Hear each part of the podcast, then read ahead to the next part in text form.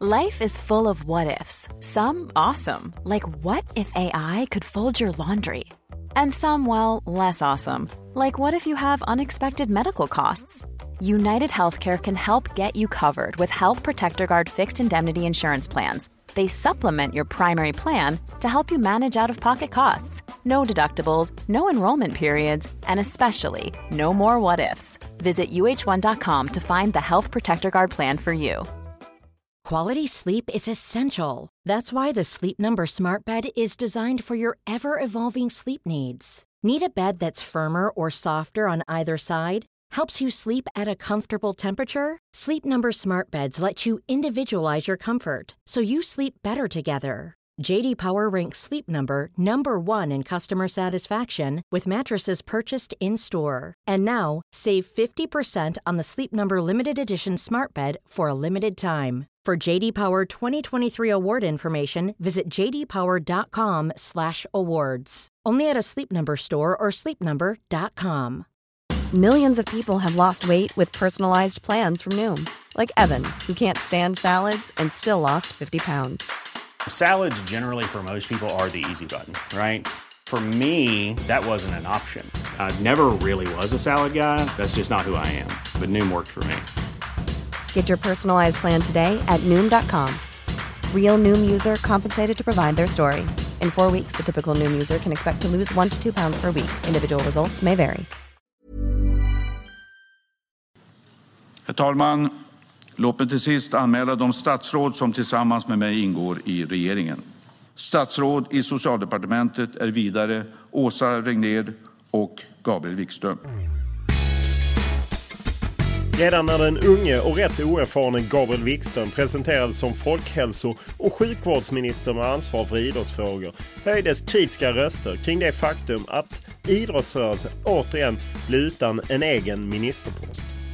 Och under den tid Gabriel Wikström suttit på sin post har det blivit tydligt att det finns en hel del att ta tag i.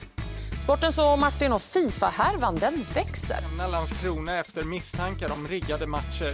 Polisutredning pågår fortfarande. Han fick en skur batongslag och även sparkar på sig även när han låg på marken. Oj, riktigt trist. Nu kommer det här nog bryta skulle jag tro. I den här poddintervjun ger Gabriel Wikström sin bild av vilken roll politiken ska spela inom idrotten. Vem bär egentligen huvudansvaret för att komma till rätta med det stök som emellanåt förekommer både på arenor och utanför arenor i fotbollssammanhang och även i hockeysammanhang? Dessutom berättar Gabriel Wikström att han helst inte vill ta med sin dotter på ett 08-derby i Allsvenskan. Vi har ju sett många exempel genom åren på, eh, det behöver inte vara eh, våld som brukar som lyftas upp och beskrivas i media utan det kan vara verbalt våld, att man eh, skriker saker eller att man beter sig hotfullt eller, eller så vidare. Och det, det, är inte alltid lämpligt för ett barn och det är inte alltid lämpligt för vuxna heller. Ett ämne som kommer upp är korruptionsskandalerna som skakat bland annat fotbollen och friidrotten det senaste året och hur Sveriges idrottsminister ser på korruptionen inom idrottens högsta organ. Det är för jävligt, rent ut sagt som i vilken organisation som helst eh, där man verkar tro att eh, organisationens resurser står bara till eh, en, ens själv och de högsta tjänstemännens förfogande så är det ju helt förkastligt. På senare år har vi sett stora mästerskap i många länder med tvivelaktiga regimer och det har lett till en hård kritik. Sveriges idrottsminister menar att det är lätt att vara kritisk mot de stora organisationerna som placerar mästerskapen där men att även demokratier behöver ta ansvar. Jag tycker att när man nu har öppnat upp processen, man har lagt andra krav, man har mer betoning på hållbarhet till exempel, då eh, har länder som Sverige en skyldighet att undersöka om man ska söka det därför att det måste finnas alternativ till de stora jättarna som kanske inte alltid har just hållbarhetsfrågor eller mänskliga rättigheter i första rummet. Som vanligt inleder vi podden med en faktaruta.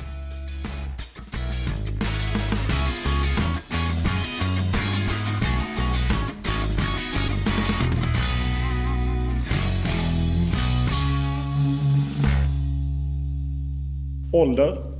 30. Familj? En dotter. Bor? Västerås och Stockholm. Utbildning? Ja, lite allt möjligt, men en nästan klar polkand. Lön? 127 000. Vilken är den största fotbollsupplevelse du har haft? Det är nog faktiskt eh, sommarens eh, U21-final. Vilken idrottskarriär har du bakom dig? Jag spelade fotboll tills jag var ungefär 15 och sen så i likhet med många andra så slutade jag och gjorde andra saker. Finns det någon medalj som du är lite glad över? Som jag är glad över? Ja, som ja, du har vunnit. Det är nog, eh, jag tror att jag fick ett silver på 60 meter häck på högstadiet. Den är jag väldigt stolt över. Eh, finns det någon eh, tröja eller någon raritet du samlat på dig genom åren som du är lite glad över att du har? Jag har en hockeybild som jag fick av en kompis och jag tror att det är på Niklas Lidström. Vilken är den bästa publik du upplevt? Det är bandyfinalen förra året när VSK vann guldet. Vilket favoritlag har du i Sverige och varför? Det är VSK, jag är ju västeråsare så jag vågar inte hålla på någonting annat. Vilket favoritlag har du i utlandet och i så fall varför? Barcelona, eh, egentligen av samma anledning. Jag bodde där ett tag och pluggade spanska. Eh, tippar du på matcher eller spelar? Nej, det gör jag faktiskt inte. Har aldrig gjort det heller. Vad kör du för bil? Eh, bilpoolsbil. Väldigt sällan. Vad har du för motto? Jaha, det skiljer sig lite från dag till dag. Jag skulle kunna säga bättre och bättre dag för dag, men jag skulle ofta också kunna säga att eh, det går åt helvete i alla fall, så jag vet inte. När var senast du grät? Det minns jag inte. Jag vet att det var eh, säkert någon gång under hösten, men eh, ett tillfälle när jag grät som jag kommer ihåg, det var när jag såg Paddington-filmen. Det är en fantastisk berättelse faktiskt. Man kan tro att en barnfilm inte ska beröra en på det sättet, men det är ju egentligen en historia om en, en liten björn som tvingas fly långt borta utan sin familj. Fantastiskt fin. Senast du var onykter? Jag hade semester för två veckor sedan, då var jag nog onykter någon gång. Tror du på någonting? Jag tror på väldigt mycket, men eh, om man pratar religiös bemärkelse så jag har ju en kristen grundsyn skulle jag vilja säga, även om jag inte betraktar mig själv som särskilt religiös. Vad läser du? Just nu mycket Hemingway, försöker beta mig igenom hans eh, samlade verk. Vad lyssnar du på? Eh, återupptäckt Håkan Hellström. Eh, och ehm, har speciellt koncentrerat mig på hans senaste alster. De har jag dålig koll på. De första de har jag lyssnat sönder när jag var yngre men de senaste de håller jag på att upptäcka nu. Vad ser du på? Mycket på Netflix. Det eh, blir mycket serier, en del film.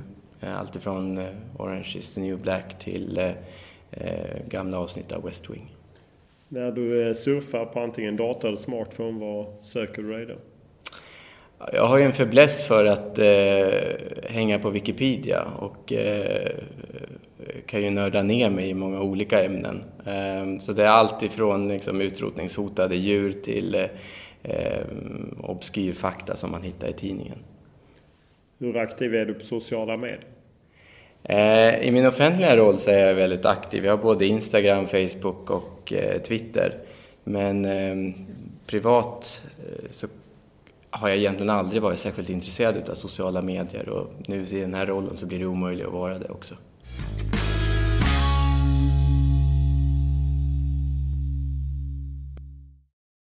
Sverige kommer inte att få arrangera några matcher under fotbolls-EM 2020. Det stod klart efter det slutgiltiga beskedet från det europeiska fotbollförbundet idag.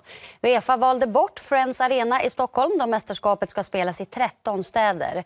Köpenhamn blev istället en av orterna som får arrangera EM trots att parken inte har tillräckligt med publikkapacitet. Det är vi oerhört besvikna på faktiskt eh, ta reda på vad som ligger, vad som ligger bakom det här. Det, det känns väldigt, väldigt tungt just nu. Vad hjälpte det att Sverige hade ett nytt 3 miljarders bygge i form av Friends Arena när man konkurrerade om matcher i EM 2020? Ja, ingenting visade sig när eh, matcherna gick till en hel rad andra länder. Om det var politik eller om det var sport eller om det var sport och politik som hör ihop. Ja, det går naturligtvis att diskutera. Men jag tror inte någon idag är så naiv att de inte tror att sport och politik hör ihop. Sport är idag någonting politiker och framförallt kanske diktaturer och liknande använder sig av för att köpa sig inflytande. Alltså var det kanske inte så konstigt att Baku och Azerbajdzjan lyckades köpa sig ett gäng matcher under EM 2020. Eller åtminstone skaffa sig några matcher med hjälp av eh, deras speciellt inhyrde konsult Sebastian K. Även ordförande i internationella friidrottsförbundet. Det är nämligen så det går till. Man gnuggar och eh, trycker rätt händer och jobbar säkert med en hel del bidrag. Frågan är vad Sverige ska göra framöver. När Fredrik Reinfeldt eh, höll sin första regeringsförklaring 2006 så lovade han att Sverige skulle söka stora mästerskap. Men när idrottsrörelsen kom med mössan i handen så blev det nobben. Frågan är vad regeringen Löfven har för inställning om eh, det gäller framtida stora mästerskap. Du är ju eh, folkhälso och sjukvårdsminister med ansvar för idrottsfrågor. Det låter som ett eh, rätt tungt uppdrag och man undrar vilken roll får idrotten i det? Idrotten får en väldigt stor roll skulle jag vilja påstå. Ehm, både därför att den kräver ju ett starkt engagemang. Det är många intresseorganisationer, många människor i idrottsrörelsen som jag behöver ha kontakt med och en ständig dialog med.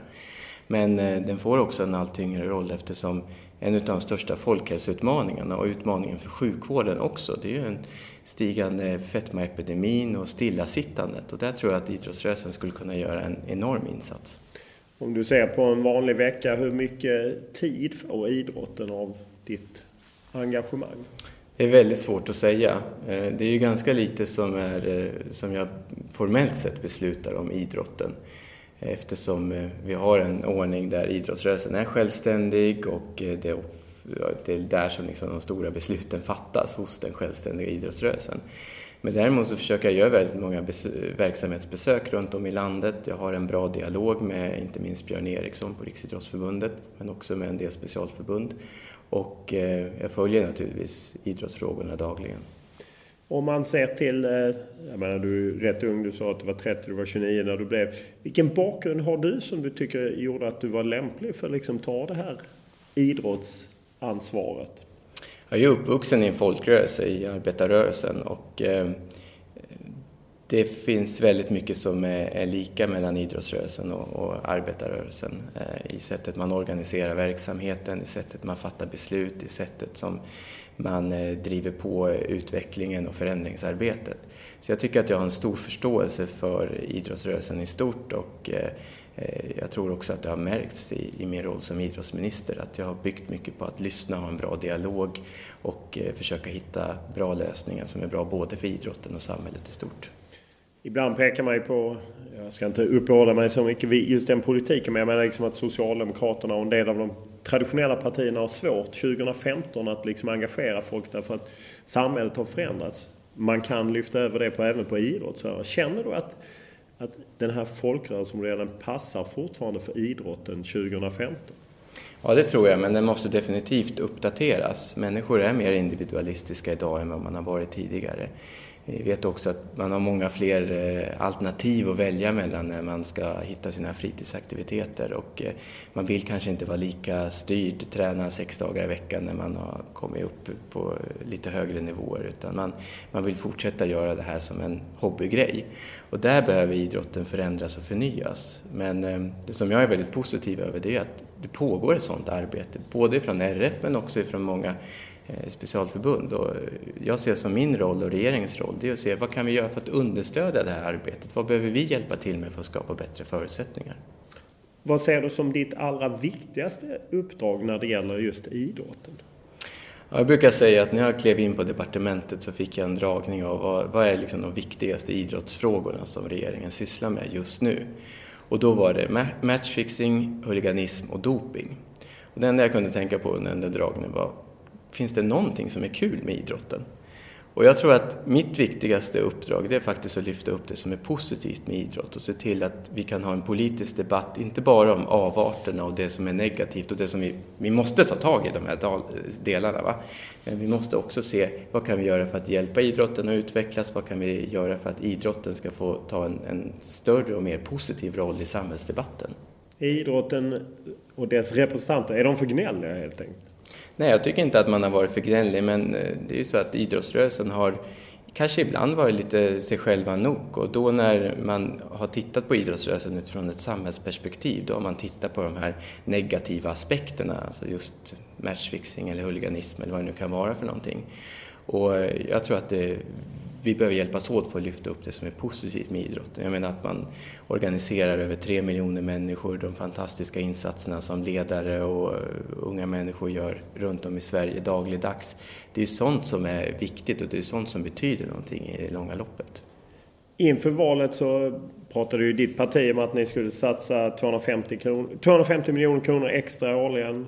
RF ville ju ha mer för de ansåg då att eh, alliansregeringen hade släpat efter och inte höjt. Eh, det har inte riktigt blivit vad ni utlovade. Även om ni har skjutit till lite mer pengar så är de riktade till speciella insatser. Var, när tror du att ni är i paritet med idrotten i deras kravspecifikation?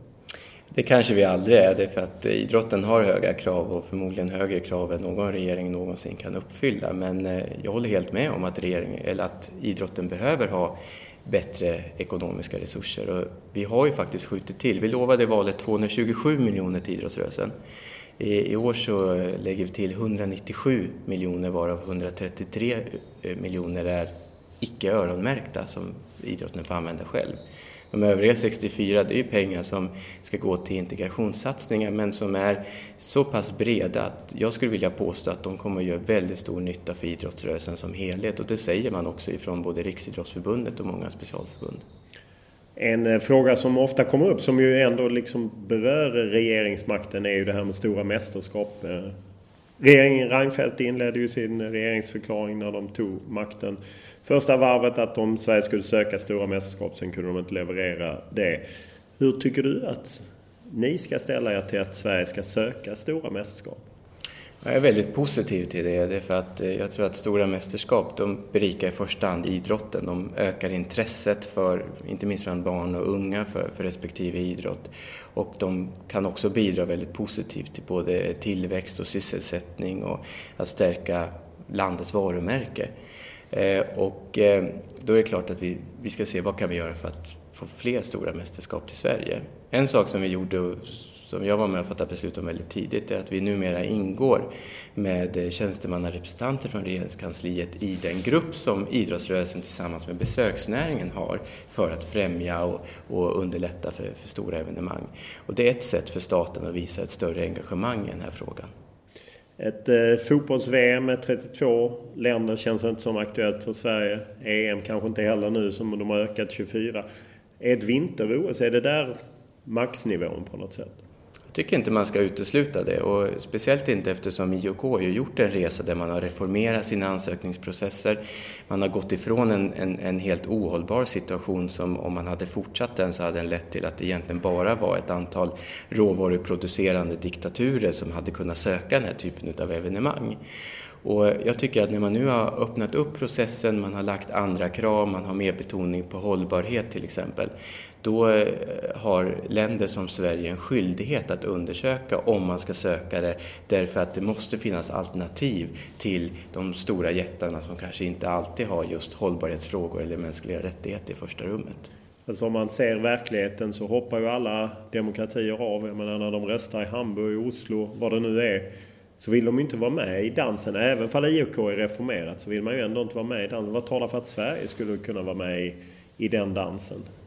Jag tror att det finns mycket som talar för Sverige. Sen ska man ju vara helt ärlig med att säga att det är en lång resa innan man skickar in en formell ansökan. Och det måste ju behandlas i särskild ordning och man måste verkligen sätta sig ner och fundera på det här är ett väldigt långtgående engagemang. Har vi tid och råd och, och, och, och möjlighet att, att, ställa upp på det? Men eh, så som debatten har varit under ett antal år i Sverige så har man ju egentligen velat diskvalificera Sverige redan på förhand och inte ens skicka in en ansökan och det tycker jag har varit fel. Hur ser du på de här internationella organisationerna, Fifa och Uefa, som är indragna i samma typ av mutskandaler i princip som ju IOK tidigare har varit? Mm. Det är för jävligt, rent ut sagt. Jag menar, det är som i vilken organisation som helst, där ledningen verkar ha tappat helt eh, kontakten med marken och där man verkar tro att eh, organisationens resurser står bara till Eh, en, ens själv och de högsta tjänstemännens förfogande så eh, är det ju helt förkastligt. Därför att vi vet ju att varje dag så sliter ju eh, ledare ideellt, deltagare sliter, föräldrar sliter alla sliter för att få både ekonomi och tid att gå ihop och sen sitter några i toppen som förstör, inte bara eh, i fotbollens goda rykte eller eh, goda ryktet för, eh, för OS eller vad det nu kan vara utan man förstör också människors syn på idrott generellt. Det låter som ett fackförbund rätt nära besläktat ett parti som styr här.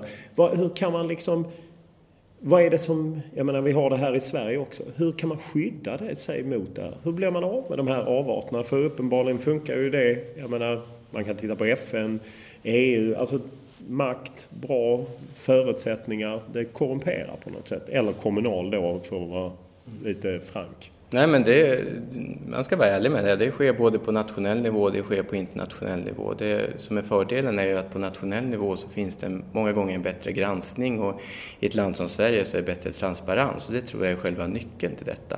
Att människor kan granska organisationen och dess förehavanden men att man också inifrån organisationen kan eh, larma om man eh, upptäcker eh, eh, olika missförhållanden och missbruk med pengar och annat. Och det tror jag som sagt är första steget. Sen är det väldigt viktigt att alla vi som är makthavare i samhället, att vi hela tiden försöker leva som vi lär. Och tydligen är det väldigt svårt för vissa, men jag tror att det finns ingen annan väg framåt. Har man läst i, i press, även i svensk press, om Fifa och Uefa så är detta inga hemligheter. Men vi har ju haft svenska representanter i IOK, Fifa och Uefa de har knappt sagt någonting. Jag menar, Svenska fotbollsförbundets ordförande sa vid gryningsräden i maj mot Fifa. Det var droppen som fick hans bägare att rinna över. Detta är någonting som har pågått, som alla har vetat om, i 20-30 år. Varför är de så fega? Jag har svårt att förklara det. Det kan egentligen bara göra det med hur organisationskulturen många gånger ser ut. Och det som blir speciellt på internationell nivå, oavsett om vi pratar om de här idrottsorganisationerna eller om vi pratar om FN-systemet, det är att det finns en inneboende logik där det handlar om att förhandla och man måste, trots att man kan se att eh, motparten eller eh, representanter från andra länder beter sig på ett förkastligt sätt så måste man ändå försöka hålla en god ton för att uppnå vissa resultat. Och jag kan tänka mig att eh, detta är någonting som också finns i, i de stora idrottsorganisationerna. Eh, man kan inte gå ut och prata om alla eh, om allting som man tycker är fel, för man måste fortfarande ha så att säga en, en, en vardag som fungerar, ett, eh, en samtalston som fungerar något sånär. Ja, sen får de säkert bra traktamenten också. Hur eh, ser du på den klassiska frågan, är sport och politik något som hör ihop eller inte? Så jag tycker inte att sport och eh, partipolitik hör ihop eh, utan eh, idrottsrörelsen är självständig, den ska, ska vara självständig. Men de som säger att idrottsrörelsen därmed ska, att politik inte har med idrott att göra, de tror jag gör en grovt naiv analys. Därför vi ser dagligen så, så är det stora principiella ideologiska frågor som, som dyker upp i samband med, med, med idrottsdebatten. Eh, allt ifrån eh, den som en ständigt pågående diskussion i Sverige, ska vi satsa på breddidrott eller bara elitidrott? Eh, till naturligtvis hur ser vi på kommersialiseringen utav idrotten? Ska vi ha kvar en stark folkrörelse som visserligen får ett stöd från samhället men i stor utsträckning står på egna ben eller ska vi ha en idrott som är helt beroende utav kommersiella intressen? Så dagligdags så finns den här typen av politiska frågor och det betyder att idrottsrörelsen måste vara politisk. Hur ser du på att en del regimer, jag menar Ryssland har ju satsat väldigt eh, på många OS, Sochi, VM, fotboll. Qatar likaså köper in sig i Paris Saint-Germain, i Barcelona. De ska ha VM och det ena med det andra. Hur ser du på att regimer på något sätt utnyttjar idrotten? Ja, det har ju alltid hänt och jag menar det är ju egentligen inte så konstigt. Idrottsrörelsens bakgrund kommer ju egentligen i de flesta länder ifrån eh, armén. Eh, att eh, under 1800-talet så började man tillämpa många utav eh, de principer man hade haft för någon reguljär armé också för att liksom fostra medborgarna i disciplin och, och kollektivistiska tendenser. Ehm, så det är inte så konstigt att det blir så. Men likväl så är det ju förkastligt för det riskerar att korrumpera idrotten. Det riskerar att få helt andra intressen än, än de som idrottsrörelsen faktiskt vilar på och, och borde eftersträva. Och därför så tror jag att det är så viktigt att länder som Sverige, som är en demokrati som eh, sätter mänskliga rättigheter högst upp på dagordningen och som alltid har värnat en, en stark och självständig idrottsrörelse, eh, fortsätter ha en stark röst också internationellt. Hur vill du att ett, ett svenskt eh, landslag och ett förbund då som åker och skickar sitt landslag till ett VM i Ryssland, eller VM, hur vill du att de ska uppträda? Jag vill att de ska åka dit men vara bärare utav det som förknippar med svenska värderingar. Det vill säga stå upp för demokratiska fri och rättigheter, stå upp för mänskliga rättigheter, kunna vara goda ambassadörer för, för det samhällssystem som, som Sverige representerar. Och eh, jag tror också att eh, vi som åker dit som eh, antingen officiella eller privata åskådare till de här arrangemangen, att vi också skulle behöva tänka mer på vad bär vi med oss för värderingar? Hur kan vi manifestera dem i de här sammanhangen? Det är för att eh, på det sättet så kan man faktiskt ursäkta och förklara att vi har den typen av utbyte som vi har. Länge har ju en svensk tradition varit att man på något sätt åker dit och så säger man att ja, men vi är idrottare, vi ska inte ta del i den här diskussionen. Eh, vi har inga bojkotter mot att åka hit, därför åker vi hit och deltar. Vi håller oss till det. Handbollsförbundet gjorde en skillnad när de åkte till Qatar där de från ordförande till förbundskapten till spelare var tydliga. Vi gillar inte regimen, men vi är här för att delta. Mm. De bröt på något sätt en svensk tradition. Vilken av de traditionerna vill du? Vill du ha den nya handbollstraditionen eller vill du ha den gamla svenska traditionen? Alltså jag har full respekt för att eh, idrottsrörelsen måste bestämma det här själv men eh, jag tror att i den värld vi lever i så blir det allt viktigare att man också lever som man lär. Det vill säga att eh, om vi i Sverige eh, i våra högtidstal men också i den dagliga verksamheten värnar demokratiska fri och rättigheter, vill bygga en idrottsrörelse som vilar på just de här rättigheterna och ett deltagande för alla människor oavsett eh, bakgrund, oavsett sexuell läggning eller vad det kan vara. Då måste vi också på eh, de sätt vi kan bli bärare utav det när vi åker på stora arrangemang. Sen eh, vill inte jag vara den som ställer kravet att idrottsdeltagare ska vara politiker. Men däremot vi som är politiker, vi skulle kunna göra mer. Jag hörde om ett utmärkt exempel ifrån den eh, norska idrottsministern som satt i tidigare Beiderregeringen och som hade planerat för att vid ett stort arrangemang, jag vet inte vilket, ta med sig en stor delegation med människorättsaktivister, representanter från civilsamhället och annat för att just i handling manifestera vad, vad eh, norsk öppenhet är. Och jag tycker att det är väldigt intressant och det är någonting som vi diskuterar här. Vad kan vi göra mer ifrån politiskt håll för att... att... Alltså utnyttja evenemang till att göra en manifestation. Faktiskt. Vi säger ju alltid i alla sammanhang, vi försvarar att vi handlar med eh, diktaturer eh, och har stora kontrakt med diktaturer, det försvarar vi med att eh, men det skapar ändå en dialog och en öppenhet som gör att vi kan främja mänskliga rättigheter.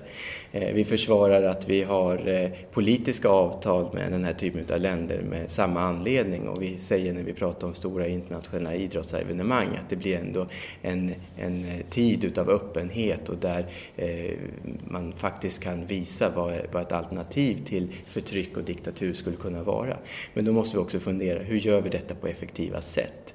Det får inte bara bli läpparnas bekännelse, någonting vi tar till när vi pratar med, med journalister, utan det måste vara någonting som är aktiv handling också. Om du ser VM Qatar som ju fotbolls-VM då 2022 som är ju väldigt ifrågasatt. Man Genomgående kommer ju de här artikelserierna om eh, hur man kör hårt med gästarbetare som dör för att bygga de här VM-arenorna. Hur, hur, tycker du att man i det internationella samfundet ska göra? Jag tycker att man ska... Dels så handlar det om att uppmärksamma den här typen av problematik och eh, att man... Jag menar, det finns ju... Vi, vi har ju pratat väldigt mycket om att de stora internationella idrottsorganisationerna har stor makt. Det följer utav de pengar som man tjänar men också utav att eh, inte minst fotbollen betyder så mycket för så många människor runt om i världen. Man borde använda en del utav den här makten och sätta press tydligare i de avtal som sluts för att man ska respektera arbetares rättigheter och för att man ska kunna främja inte minst hållbarhet och mänskliga rättigheter.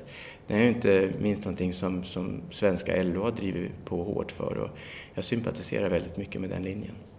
För en hel del politiker vill ju på något sätt glida åt att ja, men man borde ta VM från Putin till exempel eller VM från Qatar för att det är fel regimer. Hur ser du på det? Jag tycker som sagt att det här måste vara någonting som idrottsrörelsen bestämmer över själva. Eh, men eh, återigen så kommer vi då tillbaka till, till utgångspunkten. Har det funnits reella alternativ till de här länderna? Har vi verkligen, vi som är fria demokratier, eh, ställt upp bakom en ansökan eller bakom ett eh, alternativ som skulle kunna visa på en annan riktning? Och jag är inte säker på att man har gjort det i alla lägen. Eh, och sen har vi naturligtvis problematiken med hur har de här organisationerna fungerat? Har det varit korruption som har lett till att man har tilldelat vissa länder evenemang eller har det skett via rent spel? Om man ser till att svenska landslaget, de åker jag menar, till Abu Dhabi, vilket de får kritik för eftersom de i princip har samma Kalafa-system med det här så som man har i Qatar och i, i Malmö FF och IFK Göteborg som nu åker till Dubai så har ju fansen reagerat att det liksom rimmar inte med våra värderingar. Tycker du att liksom förbundet ska fundera på, kan vi åka till Abu Dhabi och spela matcher eller ska vi alltid åka? Jag tror att det är någonting som förbundet säkert har en kontinuerlig diskussion om. Jag har egentligen ingen insyn i det och jag vill inte recensera ja, enskilda resor eller sådär. Va? Men eh, jag tror som, som jag var inne på tidigare, att det är den tid vi lever i där människor många gånger har tillgång till mer information, ett större intresse av att diskutera sådana här frågor och förväntas, förvänta sig att man blir lyssnad på utav ledare, oavsett om det är politiska ledare eller idrottsledare.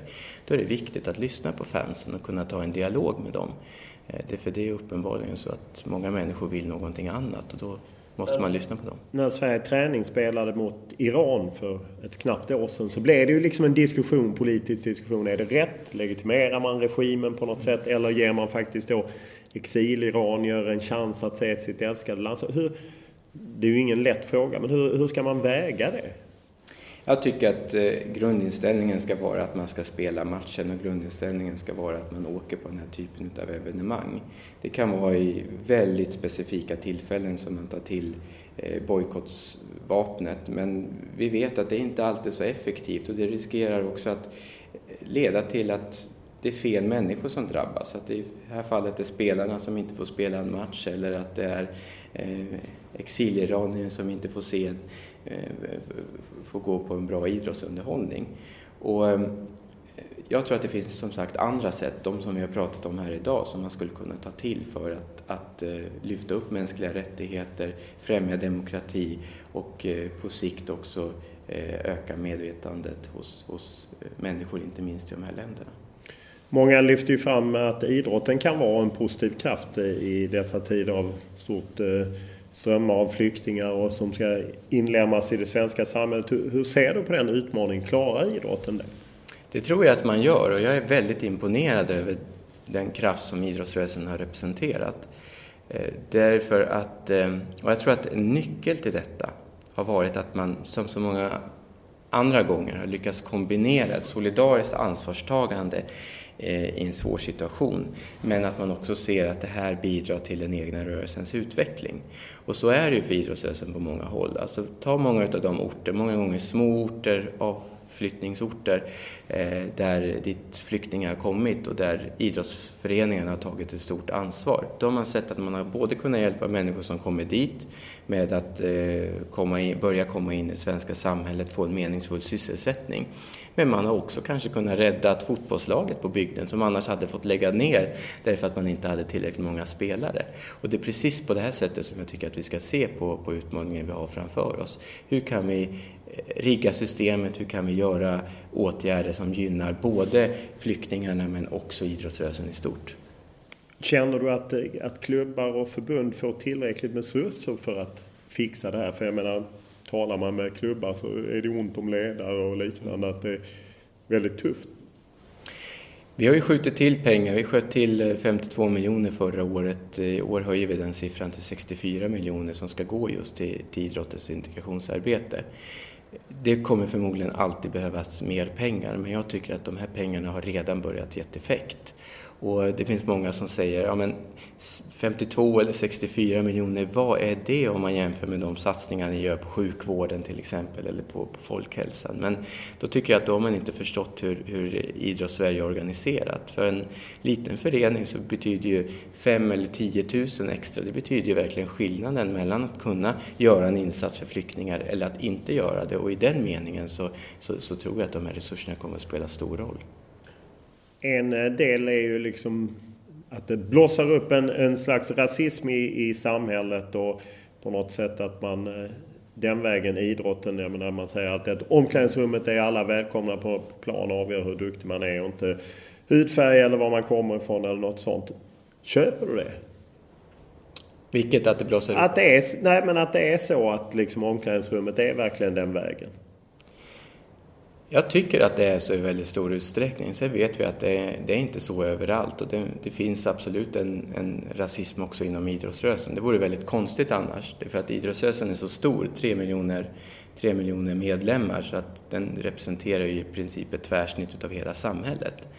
Eh, vad jag märker eh, i de fall som det finns en, en, den här inneboende rasismen eller främlingsfientligheten också inom idrottsrörelsen, det är ju att det trots allt finns en anda av att ja, de flyktingar som deltar i vår verksamhet, de är okej, okay, men alla andra, där, där, finns det ett problem. Och då tror jag att utmaningen måste ligga i, men hur kan vi få synsättet där man ändå accepterat de människor som liksom finns i den egna föreningsverksamheten och de som man har välkomnat. Att man kan acceptera att ja, men det är precis samma människor som man fördömer eh, som råkar befinna sig någon annanstans. Va?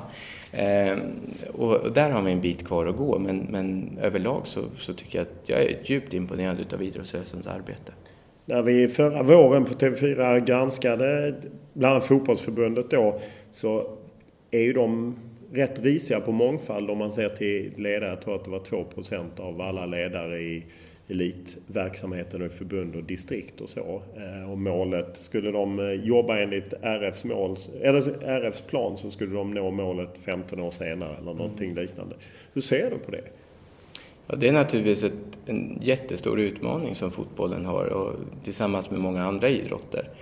Jag tror att det hänger ihop med att vi vet att idrottsrörelsen är stark, den alltid har varit stark, men den har svårare att hävda sig i till exempel eh, städernas växande miljonprogramsområden eller just områden där det inte minst bor många med invandrarbakgrund. Och eh, egentligen så, jag funderar mycket kring den här frågan och det är inte alltid säkert att det är en ska säga, mångfaldsfråga i, i form av att, att eh, man har varit dålig på att välkomna människor med, med utländsk bakgrund. Den kan också många gånger vara en generationsfråga. Vi vet ju att idrottsrörelsen, när det gäller ledare och när det gäller eh, funktionärer inom idrottsrörelsen, så speglar man ju hur det såg ut för 20-30 år sedan. Och eh, då var det inte så konstigt att det var helvita ledningar och att det var väldigt många män och få kvinnor. Därför det var så idrottsrörelsen såg ut i stort. Och eh, idrottsrörelsen borde snarare fråga sig, men nu, vad kan vi göra för att få, in fler unga? För får man in fler unga, då tror jag också att mycket av mångfalden kommer på köpet.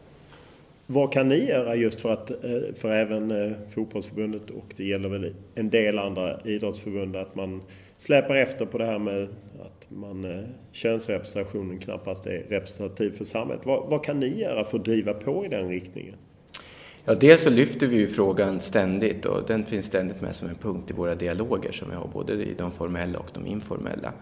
Eh, sen så måste de här dialogerna också utmynna inte bara i vilka krav kan vi ställa på idrottsrörelsen. Det är, de har huvudansvaret, men vi måste också granska vår egen verksamhet. Där vet vi att många kommuner skulle behöva göra mer när det gäller att få fram anläggningar för att eh, flickorna inte ska behöva träna på helt horribla tider medan killarna får liksom eh, de bästa tiderna och de bästa anläggningarna hela tiden.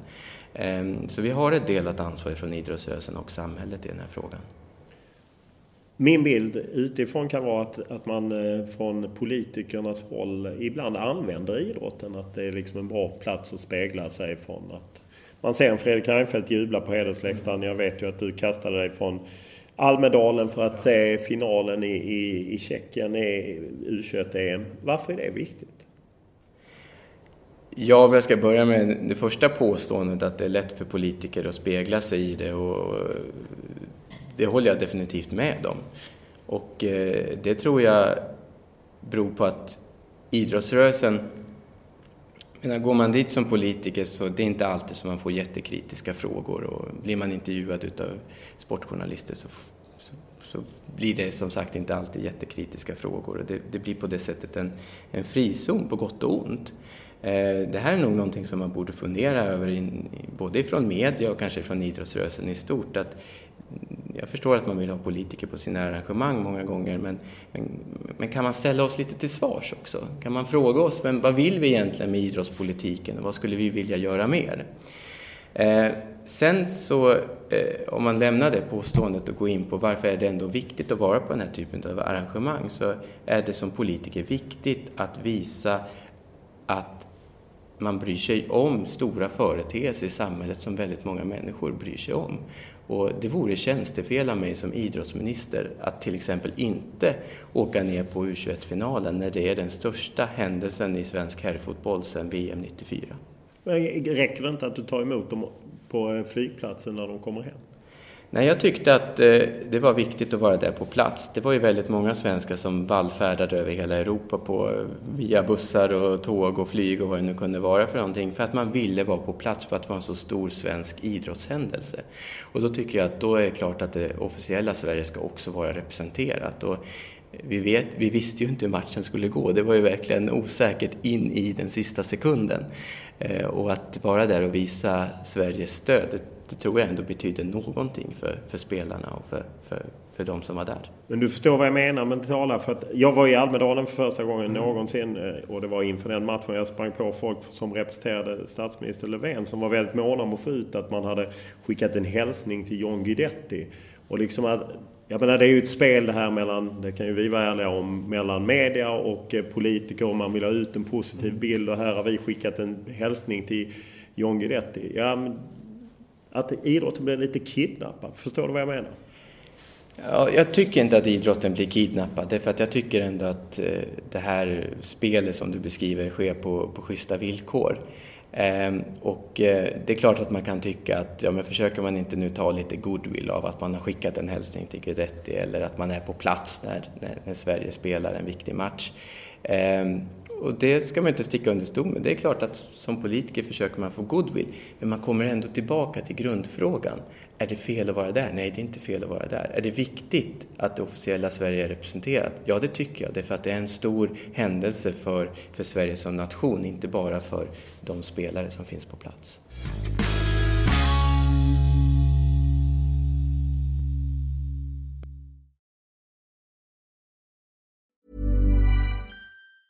When you're ready to pop the question, the last thing you want to do is second guess the ring. At Bluenile.com you can design a one-of-a-kind ring with the ease and convenience of shopping online. Choose your diamond and setting. When you find the one, you'll get it delivered right to your door. Go to Bluenile.com and use promo code LISTEN to get $50 off your purchase of $500 or more. That's code LISTEN at Bluenile.com for $50 off your purchase.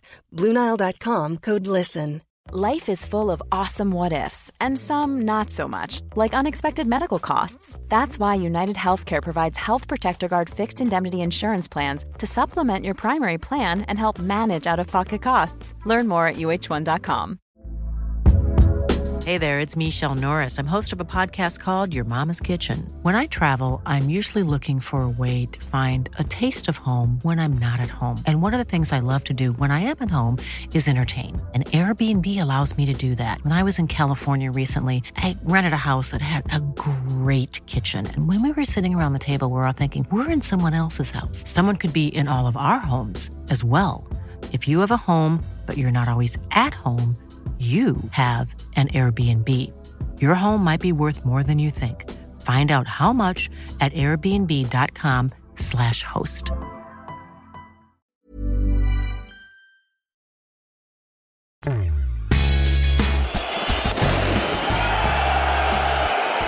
Matchen alltså avbruten i 88 minuten. Eh, och det beror på att det har kastats eh, brinnande föremål. Vi tror att det är en bengal. Fotbollsallsvenskan 2016 var en klang och jubelföreställning på många sätt i och med att eh, man satte publikrekord både här och där och eh, överträffade de flesta förväntningarna. Samtidigt så fanns tyvärr undantag av en del stök och oroligheter och inte minst en del Stockholmsderby uppmärksammades. Under eh, januari 2016 så hettade det till kring en debatt om vem som hade ansvar för det här. Bakgrunden var att Per Engström, sektionschef för samordning hos polisen, på fotbollskanalen.se gick ut och sa att fotbollen ville inte lösa sina problem. Fotbollens företrädare slog emot Engström och menade att han inte hade koll på läget och att man faktiskt samarbetade med polisen på lokal nivå och hade ett bra samarbete. Frågan är vad den högste ansvarige anser om var problemen ligger och var ansvaret ska ligga.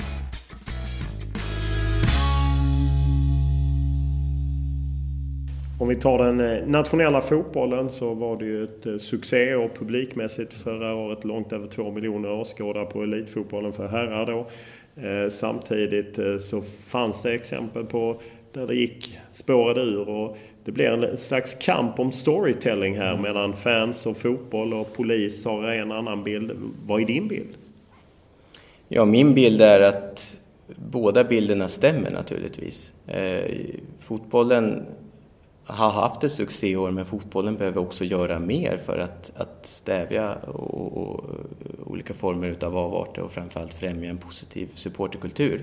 Och det tror jag att eh, jag tycker att det är lite synd att det har blivit den här ordväxlingen i, i media de, de senaste dagarna, jag tycker, eller senaste veckorna. Jag tycker egentligen att det viktiga nu det är att man fortsätter det, eh, den goda dialog som jag vet att man har inlett mellan idrottsrörelsen och, och myndigheterna, mellan fotbollen och inte minst polisen. Men du är ju inne på, precis som den polis som uttalade sig och var eh, skeptisk mot fotbollen och lite Agneta Blom, din nationella sammanhållare, var ju lite samma sak att man pekar ut liksom fotbollen. Det är fotbollen som har de här problemen. Du säger själv att de behöver göra mer. Vad är det, vad är det klubbarna mer kan göra åt killar i masker som bränner bengaler?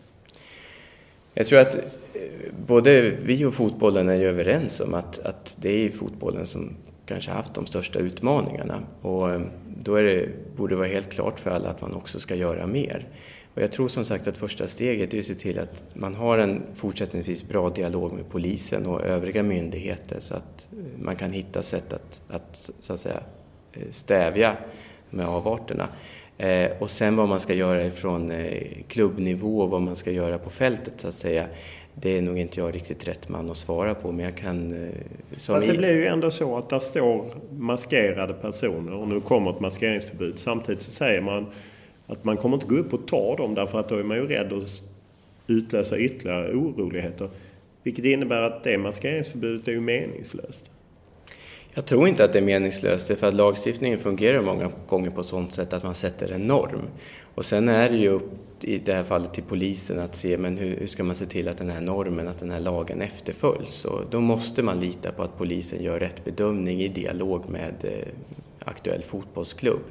Och jag vill inte recensera hur man sköter sitt operativa arbete utan det viktigaste från min synvinkel är att det finns en god dialog mellan polisen och fotbollen.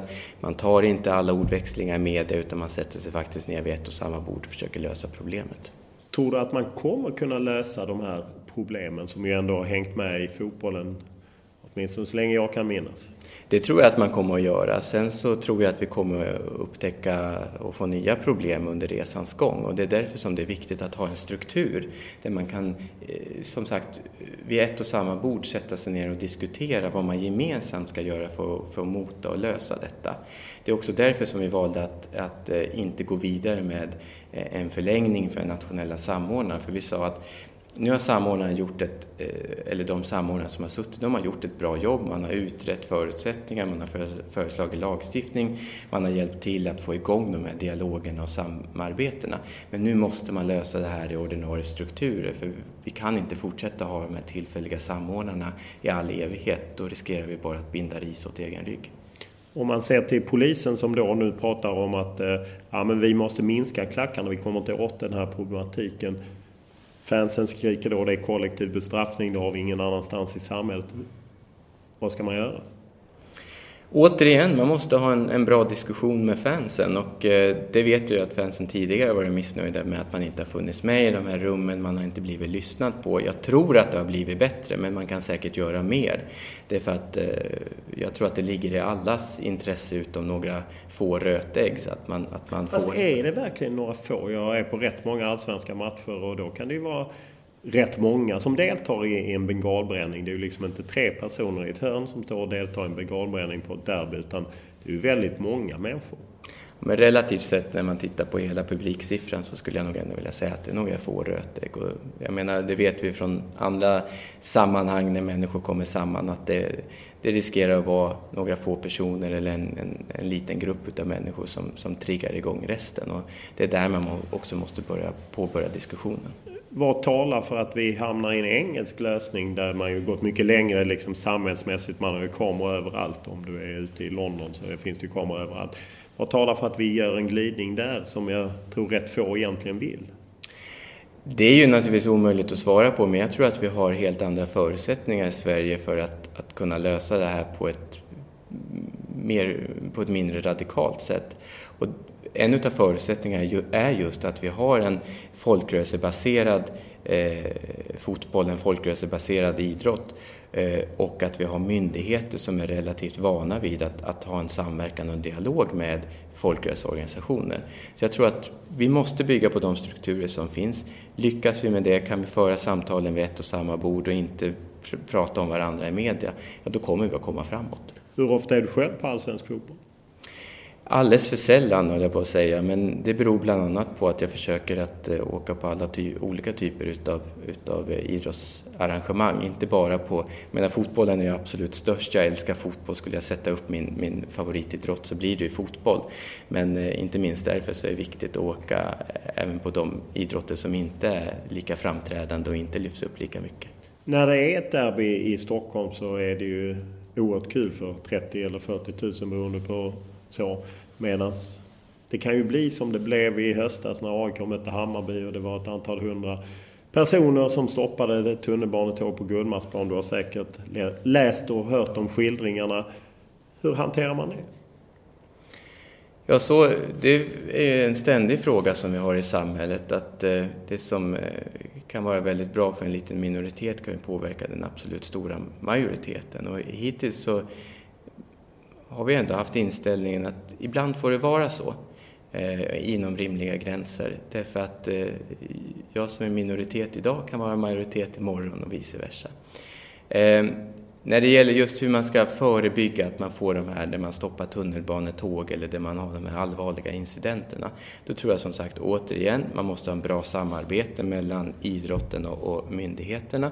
Och sen så måste man ha en bra fingertoppskänsla från myndigheternas sida och använda de verktyg som, som står till buds när det gäller eh, från politikens sida så handlar det just om att se om vilka förutsättningar finns för polisen eller andra att göra ett bra jobb. Behöver vi ändra lagen eller behöver vi ge andra verktyg? Och, eh, så länge som, som eh, verktyg och de förutsättningar finns på plats då måste man lita på att polisen eller andra myndigheter kan göra sitt jobb.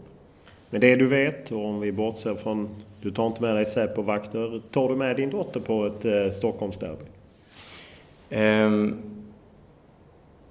det, det, är inte säkert att jag skulle göra det alltid. Eh, men, eh, Varför inte? Därför att det kan vara av alla möjliga orsaker. Det kan bara vara en sån orsak som att det är mycket folk till exempel. Och det är inte alltid som jag vill ha med mig en, en sjuåring, en, en stor massa människor och det kan bli trångt och, och, och skrikigt och så vidare. Men det kan också handla om att det ibland inte är den bästa utav stämningar. Hur eh, menar du? Nej, men jag vi har ju sett många exempel genom åren på, eh, det behöver inte vara eh, våld som brukar liksom lyftas upp och beskrivas i media, utan det kan vara eh, verbalt våld, att man eh, skriker saker eller att man beter sig hotfullt eller, eller så vidare. Och det, det, är inte alltid lämpligt för ett barn och det är inte alltid lämpligt för vuxna heller. Men som sagt, eh, jag tycker att vägen framåt, det måste vara att vi ska vara medvetna om den problematik som finns. Vi ska vilja lösa problemen, men fokus måste vara på hur skapar vi en mer positiv supportkultur. Jag såg på ditt Twitterkonto att du blev fotograferad med Sofie Bäck Karlsson som ju känd för AIK fick lämna efter hot och i samband med Pride-paraden. Hon pratar mycket om den här machokulturen och att man ska jobba. Hur kommer man åt den? Ja, hur förändrar man en kultur? Alltså det första steget är ju att, att börja tala om att man behöver förändra kulturen. Det tycker jag man har gjort i idrotten. Det andra steget är ju att det ska finnas ett tydligt ledarskap ifrån eh, den absolut högsta nivån och egentligen hela vägen ut. Eh, det är jag inte säker på att det finns eh, och definitivt inte i, i hela idrotts-Sverige. Eh, och eh, sen så måste man, för att komma vidare, så måste man ju sen se till att man har ett antal grundvärderingar eller principer eller, eller en väg framåt som i princip alla kan vara överens om, att man anammar den och går vidare. Och där har vi en, en, en lång väg kvar att gå. Hur hoppfull är att det går att göra ens? Jag är väldigt hoppfull och det är jag inte minst för man tittar på samhället i stort och då kan vi ju se att men om man ska ta hbtq-rättigheter till exempel så, så eh, bara för 15 år sedan så är det mycket av det som vi idag tar för givet som var helt otänkbart och som var föremål för en stor politisk debatt. Idag är det eh, självklart att man ska, många gånger att man ska kunna gå eh, hand i hand med sin pojke eller flickvän, att man ska eh, kunna klä sig på nästan hur man vill och att man ska kunna ha en naturlig plats i de allra flesta sammanhang. Så jag tycker att vi har kommit en bra bit på vägen i samhället i stort och jag tror att vi kommer att göra exakt samma resa i idrottsrörelsen också. Den socialdemokratiska ministern Gabriel Wikström talar av naturliga skäl gärna om kopplingen mellan arbetarrörelsen och folkrörelsen inom idrotten. Men det föreningsliv som utgör ryggraden för den svenska idrotten har inte alltid så lätt att hänga med i svängarna numera när idrotten blir allt mer kommersialiserad.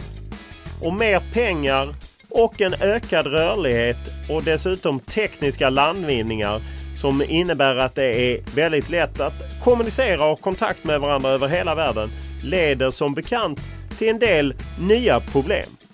Det är inför dold kamera i SVTs program Uppdrag granskning som Liridon Letzi berättar att han har kontakter som kan påverka resultatet i både Allsvenskan och Superettan. Letzi tvingades lämna Landskrona efter misstankar om riggade matcher. Polisutredning pågår fortfarande. Vi fick lite signaler om att eh, någonting kanske inte eh, stod rätt till med spel på eh, ett par av våra matcher. Resultaten som var onaturliga eller onormala. Enligt antidopningsbyrån WADA kontrollerar den organiserade brottsligheten 25 procent av all toppidrott i världen. Frågan är om den svenska idrottsmodellen med 51 regeln i botten, där föreningen alltid har makten, klarar av att hantera de här nya frågorna och den ökande konkurrensen från utlandet. Och vad kan egentligen politikerna göra för att underlätta för idrotten? Skatter eh, påverkar ju idrotten väldigt mycket och jag vet att du har tillsatt en utredning för det här med moms och liknande som påverkar föreningar. Det finns ju även expertskatter som gör att man i Danmark har man väldigt låg expert eller forskarlön eller forskarskatt som man kan rekrytera. Hur ser du att ni kommer påverka skatterna som sen påverkar idrotten? Ja, det är för tidigt att säga, det är ju som sagt frågor som vi tittar på just nu. Men utgångspunkten är ju att vi ska ha ett eh, skattesystem som även fortsättningsvis tillåter att vi har en, en idrottsrörelse som i första hand är en folkrörelse och som kan använda de intäkter man får in till, till eh, att bygga ut sin idrottsverksamhet. Eh, och jag kommer aldrig att medverka till en situation där vi driver fram det samhället blir pådrivare för att kommersialisera idrotten. Vad är det negativa med att kommersialisera idrotten? Ja, det är ju just att då riskerar man att få helt andra intressen och helt andra värden som styr för idrotten. Då blir det tidiga elitsatsningar, då eh, blir det inte lika intressant att kanske ha pojk och flicklag, då eh, blir det inte lika intressant att vända sig till den breda massan när man, när man utformar verksamheten. Utan vi ska ha en idrottsrörelse som är öppen, som är formad av demokratiskt fattade beslut och som faktiskt välkomnar alla människor. En fråga som diskuterats i svensk idrott av och till är ju den här 51 regeln som ju fortfarande ligger hos RF och man har beslutat att den ska ligga hos RF. Det vill säga att man kan inte bolagisera klubbar. Vad är din syn kring 51 regeln Ja, I grunden är jag positiv till att man på olika sätt försöker motverka en kommersialisering. Eh, sen exakt hur man, hur man organiserar sin verksamhet, det är liksom idrottsrörelsens sak att avgöra. Och jag kan också konstatera att enligt de uppgifter som kanske nu är några år gamla så, så är det väl ja, kanske 25 sådana här idrottsaktiebolag och det ska jämföras med de 20 000 föreningar som finns inom hela idrottssverige så det är fortfarande en liten del. Men hade inte en del klubbar som engagerar väldigt många eh, människor kunnat ta in kapital på det sättet? Som sagt, man måste hela tiden avväga, göra en avgränsning mellan att, att i det här fallet ta in kapital och att faktiskt eh, värna idrottens grundvärderingar. Och eh, jag tror att det är klokt att värna idrottens grundvärderingar för det riskerar att vara som att kissa i sängen. Det kan vara bra de första åren att få in de där extra pengarna men på sikt så kommer det att, att transformera hur man ser på sin egen rörelse och vad man tycker är viktigt. En diskussion som följer lite på 51%-regeln är ju det här med demokrati i föreningar. Att föreningar som kanske har 10 000 medlemmar så på årsmötet kommer 150-200. Hur ser du på att man eh, går mot nätröstningar snarare än att man har ett årsmöte? Eller är det, vore det fel att gå emot den gamla traditionen att man har ett årsmöte och det är dit man ska komma? Jag tycker man ska se positivt på alla eh, nya grepp som leder till att fler medlemmar kan delta i, i demokratiska beslut. Och eh, här vet vi att eh, idrottsrörelsen, inte minst fotbollen, har eh, riskerat att få negativa konsekvenser av att det bara kommer ett, viss, ett väldigt litet antal personer på mötena. Att det kan handla om att man inte alltid ställer styrelsen till, till svars eller att eh, det bara blir en, en liten klicks åsikter som får dominera. Så att eh, kan man vidga den här skaran som, som deltar i, i de demokratiska processerna, då är det bra. Vilken fara finns med att göra så? Med att, eh... att vidga processen. Det finns ju en del som är negativa till det, inte minst en del supportrar som inte vill ha den utvecklingen. Det finns säkert jättemånga utmaningar med det och det kan röra allt ifrån de argument som jag har hört om att eh, då riskerar man att få människor som egentligen inte bryr sig men som ändå kan ställa upp och rösta olika typer utav val för att det är enkelt till att eh, eh, det kan vara liksom tekniska lösningar som gör att det är lättare att fuska och så vidare. Men jag tror att alla de delarna, de, det är problem som går att överkomma. Det viktiga för idrotten det är att bestämma sig eh, och, och, jobba, eh, se över hur kan vi se till att fler faktiskt deltar i våra demokratiska forum. Idrotten och fotbollen har ju ett, eh, på något sätt ett nära samspel med spelbolag. Jag Svenska Spel stor sponsor. Man gör inte sällan reklam för alkoholfri öl. Den kombinationen, en slags skön dubbelmoral. Hur ser du på det? Liksom att man å ena sidan liksom är ju beroende av de här pengarna samtidigt så försöker man spela lagom om man ska dricka alkoholfri öl. Mm. Ja, det är ju hela tiden en avvägning och det får man ju varje givet ögonblick se. Hur lyckas man med den här avvägningen? Därför att det här är ju inte en företeelse som är isolerad bara till idrottsrörelsen utan det gäller ju samhället i stort och det är ju, staten är ju också eh, med i den här balansakten. Jag menar, Eh, jag som folkhälsominister eh, främjar ju en politik som ska leda till ett minskat drickande och ett ansvarsfullt spelande och så vidare. Samtidigt så har staten ett alkoholmonopol och vi har en, en, en eh, ett spelbolag som, som är väldigt stort och, och driver mycket marknadsföring. Så det här är en balansgång som vi alla får ägna oss åt. Och det som är viktigast tror jag, det är att vi har en ständigt levande diskussion. Har vi rätt balans i detta? Eh, har det tippat över åt de eh, kommersiella, åt vinstintressena? Eller har vi en ansvarsfullhet som faktiskt leder till att vi skyddar de som behöver skyddas allra mest? Baksidan också av spelet är ju det som du tog upp tidigare, matchfixing eller riggade matcher som vi har ju sett några exempel, även för det är svårt att, att driva dem till eh, åtal som, där de verkligen börjar fälla. Har polis och åklagare tillräckligt med resurser för att lösa detta? Vi för ju en ständig diskussion om detta och det finns en inneboende problematik i att det är svårt att hitta bevis, det är svårt att hitta folk som kanske ställer upp och vittna. Eh, och eh, jag kan också tänka mig att eh, det är en på, på sätt och vis en relativt ny företeelse, åtminstone om man tittar på de internationella inslag som finns. Och här behöver man förmodligen utveckla både metodik och, och samarbeten för att, för att möta detta. Ehm, så summa summarum, jag, jag har svårt att säga om man har tillräckliga resurser eller inte. Det viktigaste från regeringens sida är att vi för en ständig dialog med både våra myndigheter och med idrottsrörelsen kring vad vi... Ja, och vad, vad säger idrottsrörelsen? Upplever de att polisen tar det här på allvar? Eh, det borde du egentligen fråga idrottsrörelsen om. Ja, men jag utgår från att de har sagt det. Ja, och eh, det är återigen så. Alltså det, det beror nästan det är så många olika specifika situationer och tillfällen så det, många gånger kan jag tänka mig att man inte upplever att man tar det på tillräckligt stort allvar. I andra fall så upplever man att man haft ett väldigt bra samarbete. Men eh, det är helt klart att vi behöver göra mer men eh, exakt hur vägen framåt eh, ska se ut, det behöver vi diskutera mer. Vi byter ämne till det här med att toppa och du var själv inne på det tidigare i intervjun med liksom det här elit kontra bredd och jag menar i fotbollen har man ju nu tagit bort tävlingsmomentet. Viss, vad tycker du om det? Jag tycker det är jättebra. Jag tycker att det är bra att vi inte bara snackar om problemet utan att vi försöker göra någonting åt det. Därför att eh, det här handlar inte bara om att alla ska få vara med och att det är orättvist för de barn som så att säga, tidigt blir bänkade eller inte får vara med överhuvudtaget utan det är också ett eh, problem för idrotten. Vi vet utav forskningen att man riskerar att missa de riktigt stora talangerna om man toppar lagen för tidigt. Och speciellt de skräckexempel som vi har sett där man sållar ut barn i 10, 11, 12 års åldern. Just den, den, den tid då, man, då det är som svårast att se egentligen vem som kommer att bli stjärna och vem som inte kommer att bli det. Zlatan är ju ett ständigt återkommande exempel.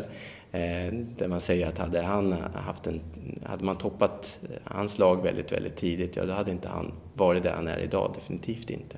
Varför tror du att det är mer känsligt i idrotten med att man om man dansar ballett eller spelar fiol eller något sånt så finns det en större acceptans för att man måste jobba på det sättet? Um, ja, det är en svår fråga att svara på men jag tror att det har ju naturligtvis att göra med att, att idrotten under en väldigt lång tid har varit en breddrörelse och att det har varit en, en, eh, en rörelse och en verksamhet med väldigt låga trösklar. Eh, jag menar under lång tid så har Häcken, fantastisk historia.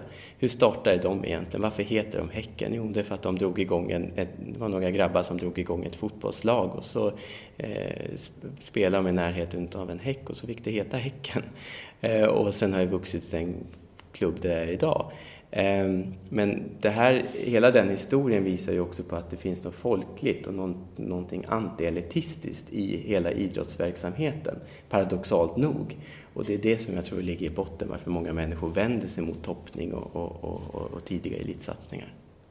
Kan ni styra det på något sätt via bidrag eller att ni har synpunkter eller lämnar ni det helt till idrottsrörelsen?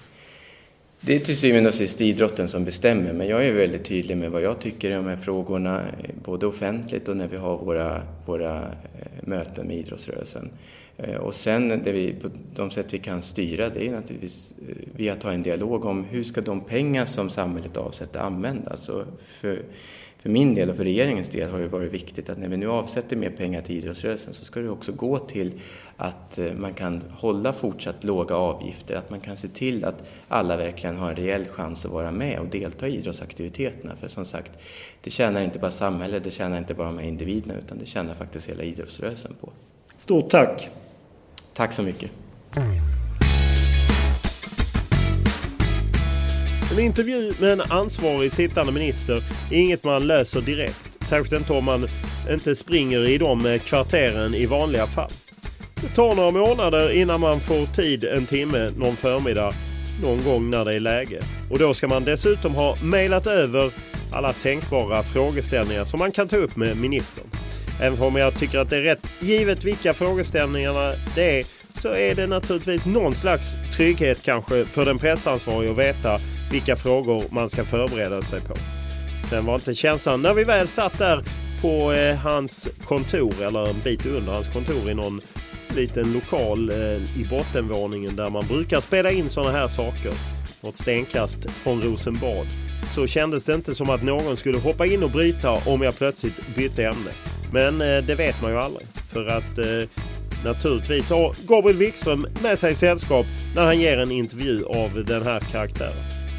Eh, och det är klart att jag fick ju ändå en hel del svar. Bland annat så måste jag säga att jag blev lite förvånad. Men det är ju å andra sidan ärligt när han säger att han är tveksam att ta med sin dotter på ett eh, 08-derby. Men det är kanske å andra sidan inte så konstigt. Sett till att det kan vara lite speciell stämning. Som vanligt är det Olle Junell Lindberg som har producerat denna podd och eh, det är han som har uppgraderat den. För det får man ju ändå säga med de här lite nyhetsklippen och arkiven eh, och arkivbitarna och så. Som jag har märkt eh, på folks reaktioner har varit uppskattade. Och eh, det är klart att jag uppskattar dem också. Det är lite kul att eh, vi har kunnat utveckla podden. Så vanligt är jag tacksam för idéer och tankar. Allt ni, om ni vill tipsa om musik eller gäster eller har eh, kritik kring eh, fakta, utan Allt möjligt.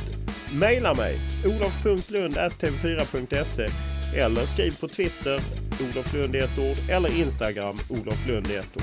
Så tackar jag för den här veckan.